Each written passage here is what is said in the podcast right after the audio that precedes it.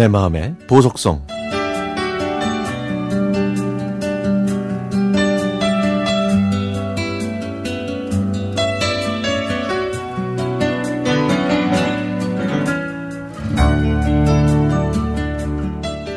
매년 무더운 여름이 되면 여름방학 때 시골에 계신 외할머니 댁에 놀러가서 재미있게 놀던 추억이 떠오릅니다.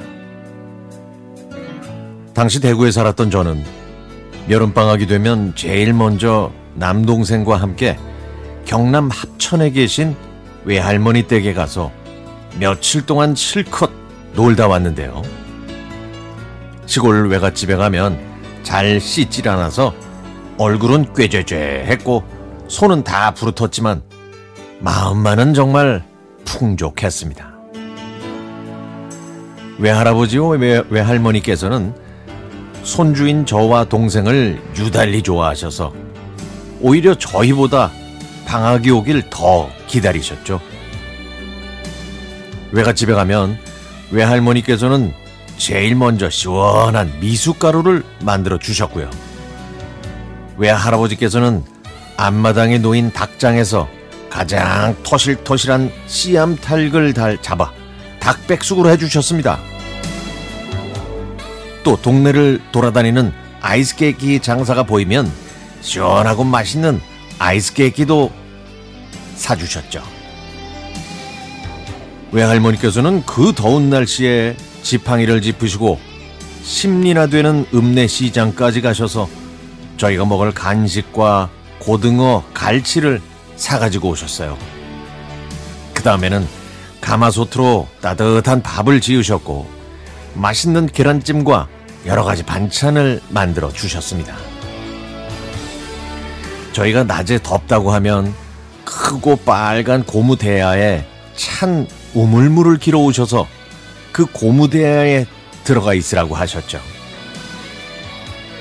그리고 외할아버지께서는 저희를 이웃집 동네 아저씨가 하는 수박밭 원두막에 데리고 가셔서 제 머리통보다 큰 수박을 사가지고 오시곤 하셨습니다. 할아버지는 칼 대신 손으로 수박을 내리쳐서 쪼개신 다음에 저희에게 나눠주셨는데 하하하 그 맛 정말 얼마나 맛있었는지 모릅니다. 시골에서는 오후 다섯 시 삼십 분이 되면 이른 저녁을 먹곤 했는데요. 그래서 여덟 시만 되면 출출해서 뭐 먹을 거 없나 이리저리 뒤적였습니다. 그러면 외할머니께서는 저희가 방학 숙제를 하는 방에 오셔서 너희들 지금 출출할 텐데 감자 먹고 공부해라 라고 말씀하셨죠. 동생과 저는 시원한 냉수와 갓 삶아주신 감자를 서로 많이 먹겠다고 싸우기까지 했고요.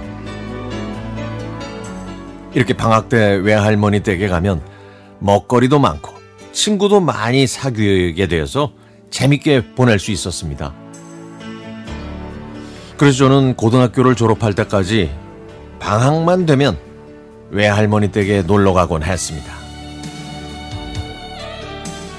아, 근데 이제는 외할아버지와 외할머니 두 분 모두 안 계시네요. 그러니까 외갓집에 갈 일이 없다는 얘기죠.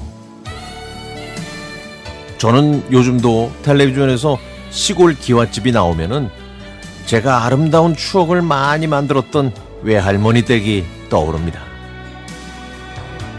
오늘은 외할머니와 외할아버지를 떠올리는 이 노래가 더 많이 생각나네요.